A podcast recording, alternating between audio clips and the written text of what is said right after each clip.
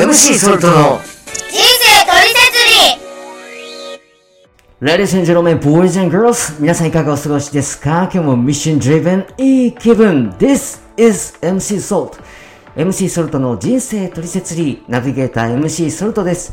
この番組はインターネットラジオ放送局アルゴラジオからお届けしています。ぜひ今日も最後までお付き合いください。Now stop loving your time. Please stay tuned. さてさて、今日は2021年9月11日土曜日。えーいただいたお便りご紹介しましょう。ラジオネーム、さつまいも大好きさん、ありがとうございます。えーソルトさんの MC のファンです。心が明るく楽しくなります。うわー、さつまいも大好きさん、メッセージありがとうございます。いや、あの、実はね、この方に私、お礼を言わないといけなくって、まあ、このお便りいただいたのは8月下旬だったんですが、あの、あるお便りをいただいて、えーまあ、インスピレーションを受けてですね、放送日逆指名プロジェクトっていうのをとりあえず、まあ、発信したんですね。まあ、来るかなと思って、まあ、放送したんですけど、もう番組が放送されるや否や、速攻投稿してくださったんですね。はい。その後、まあ、その日、あの、私お祈りした時に、なんかこう、肩肘張らない、あの、素で面白い放送をしたいなって、ま、すごく、あの、感動が湧いてですね、そこで浮かんできたのが、あの、神回、抜け毛の 放送だったんですけど、えー反応いただけるの本当に嬉しくて、もうありがたいなと思ってました。それからね、もう一つ、この、さつまいも大好きっていうラジオネーム、初めて目にしたときに、なんて言うんでしょう、こう、暗号のようなメッセージがね、込められてる気が、なんかしたんですよね。さつまいもが大好き。さつまいも？あの、カレーとかラーメンとかじゃなくて、さつまいもってあの、素材そのままですよね。いや、なんかね、まあ、健康志向がまあ伝わってくるなっていうのを率直に感じたのと、あとはね、多分、これ私の読みなんですけど、実際にそのさつまいもがこう食べながらか何か多分近くにある感じ。しかもね、たくさん。そんなね、気がしたんです。本当に好きなんだなって思いました。で、さつまいもって、まあ、銘柄にもよるんですけど、実はその今頃がね、9月から10月、それ以降、もう収穫が始まる時期みたいなんですけど、このお便りいただいたのは、8月の26日、まだまだ暑い、さなかだったんですね。それを考えても、このさつまいも大好きさん、さつまいも愛はね、尋常じゃないと思いました。ね、ちなみにちょっと調べたんですけど、さつまいも生産量の都道府県ランキング、トップはね、鹿児島県で、えー全国の収穫量に占める割合35%、2位は、えー茨城県の23%、3位は千葉県13%、4位が宮崎県の11%ということで、この4つの県で全体の81%を占めているそうなんです。なので、まあおそらく私の勘では、さつまいも大好きさん、このどこか、九州、鹿児島、宮崎か、えー関東の千葉、茨城あたりに、まあ、お住まいの方かな。とね、ちょっとまあ、あの、考えてみたんですけど、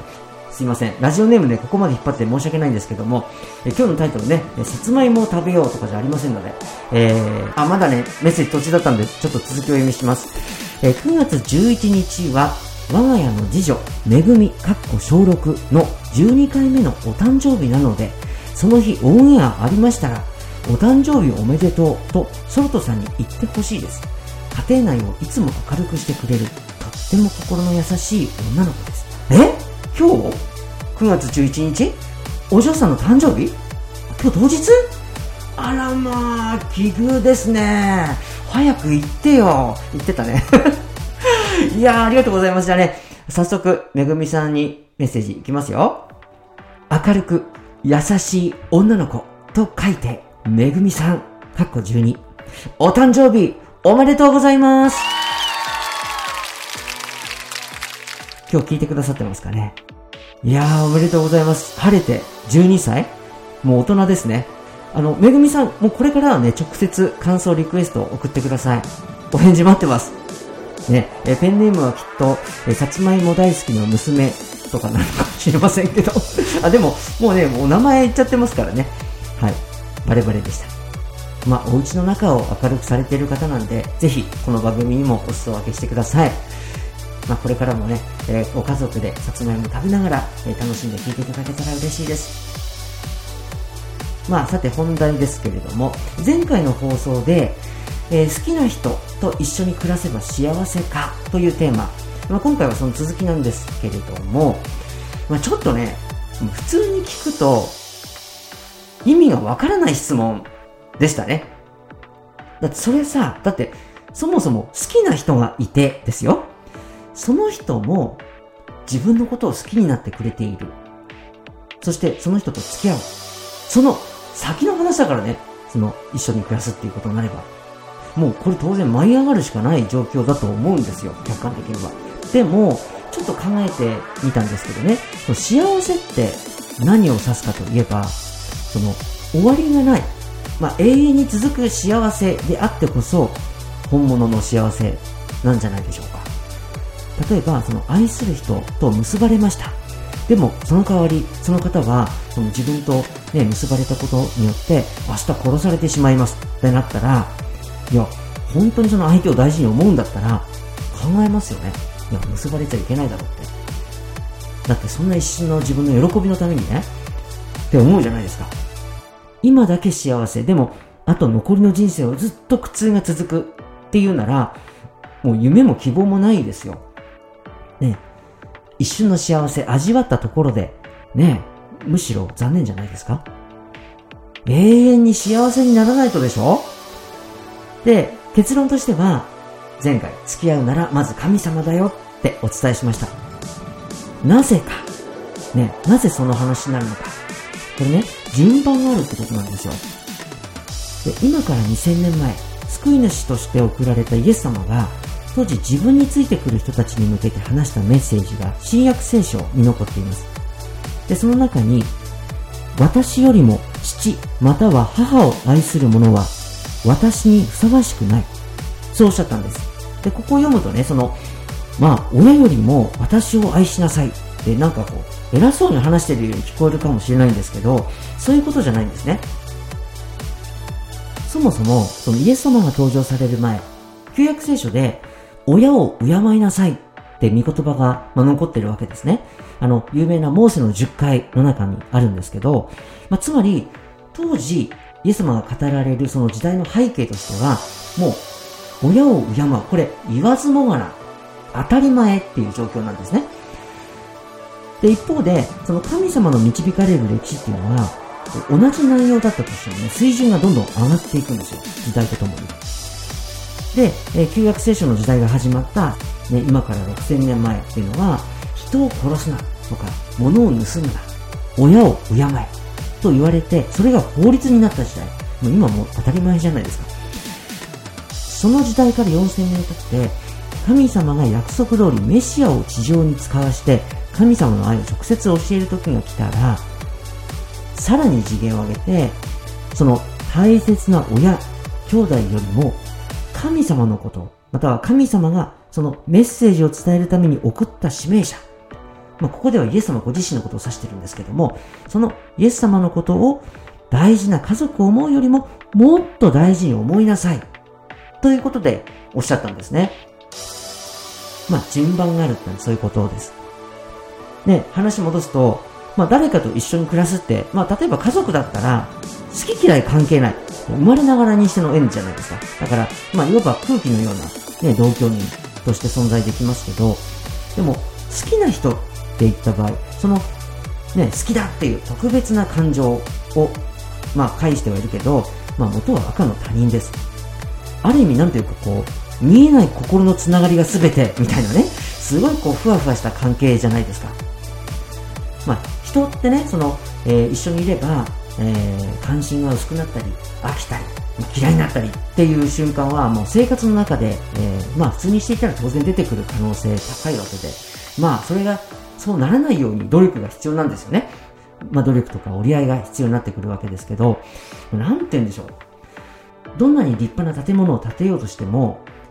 そもそも地盤が緩かったらダメ。傾いちゃうじゃない？で、人間同士の心のつながりなんて、その、まさに不安定な者同士がくっついて、ある意味、ギャンブルなんかよりよっぽど不確実性が高いって、もう言えなくもないじゃないですか。だからこそ根本的にその人間という存在を支える地盤の部分がすごく大事。これ普通はもちろん見えないんですけど、聖書の中では神様が神様の送った指名者、メシアのことを岩に例えて話したんですよね。その上に家を建てたら崩れない。だろう。つまり、神様がその使わされた指名者と一体になってきたら、土台がしっかりしているから崩れない。つまりさっき言ったその幸せの条件、永遠に崩れないという前提条件が出来上がるわけです。まあ私が思うになんですけど、あの日本人ってこう自分に自信がない人多いじゃないですか。人の目ばっかり気にしてるから。で、自信持って、こう私は神様が好きで、神様と付き合ってるんですって言える人たちが増えたら、相当変わるんじゃないかなって思いますね。で、実際神様、今も私たちのことを近くで見てくださっている。でも、我々はその姿形を見ようとすることが大事なんじゃなくて、心を分かる。心が通い合う。これがすごく大事で、そのためには、正確に理解しないといけないと思うんですよ。あの、世の中でね、今、いろんな事件とか犯罪起こってますよね。で、私たちその学校に入った時に、まあ、自分の身は自分で守れるようにということで、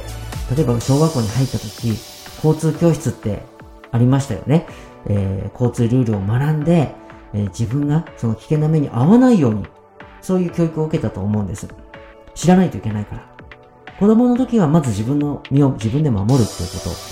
えー、ですけれども、大人になったらね、自分だけじゃなく、今度は周りのことも助けてあげられるように心がけなければいけないわけですね。でも、逆に大人になって間違いを犯す人、むしろ傷つけてしまう人っていうのがいます。それはいけないって学んだはずなのになぜそうするのか。結局、大人になって何でもできそうに見えても、自分一人で考えようとしたら間違うことがあるんです。ある人は神様がおっしゃったとか言って人を怖がらせたり事件を起こして殺してしまったりそういう人たちもいます。で今日まさにその20年前に起こった9.11アメリカで起こった同時多発テロ。あの時もそのテロリストたちはね神様を信じていると。神様がこうおっしゃってるって言って実は自分の考えで神様を利用している人たちだったんですよねだから、正しく、そして、はっきり信じないといけないんです。だから神様が正しくその御心をね、教えてくださる方を地上に送ってくださる。そういう約束をしてくださったんです。会わないといけないじゃないですか。70億人もいる世の中ですけど、いるなら必ず会わないといけない。芸能人じゃないですから、会って終わりじゃもったいない。その話を聞いて、学んで、実践してこそ、本当の意味で自分らしく最高に幸せに生きられると思うんです。またね、神様と暮らすためには、まず自分から呼ばないといけない。人間から先に呼ばないといけないんですって。例えば、一国の総理大臣大企業の会長が直接皆さんのことを呼べるでしょうか私たちの方から声を上げてこそ向こうに届くんじゃないですか神様に対しても私たちから先に話しかけて対話すること。これがすごく大事なんです。神様は霊の存在で天の国にいらっしゃるわけですけど、電話をして通じたらわざわざそこに行かなくて済むようにね、私たちから呼べば、そこで目的が果たされればいいじゃないですか。ぜひね、この番組お聞きいただいている皆さん、もしよかったら、身近な人でね、行き詰まってる人、困ってる人ま、神様のことを身近に感じてもらいたいなって思う方いればですね、この番組紹介していただけると嬉しいです。それでは次回もお楽しみにアルゴラジオの番組はスマートフォンアプリ Spotify、Podcast からお聞きいただけます。この番組では皆様からのお便りお待ちしています。放送日逆指名プロジェクト、愛するあの人を思うお誕生日や記念日、え放送指定したい日付とメッセージなどご自由にお書きください。番組詳細欄にリンク先貼っておりますので、お気軽にお寄せください。お待ちしております。MC ソルトの人生取説理、ナビゲーター MC ソルトがお届けしました。それではこれからも素敵な時間をお過ごしください。Take it easy! MC ソルトの人生取説理。この番組はアルゴラジオキーステーションにお届けいたしました。This program is podcasted by アルゴ Radio.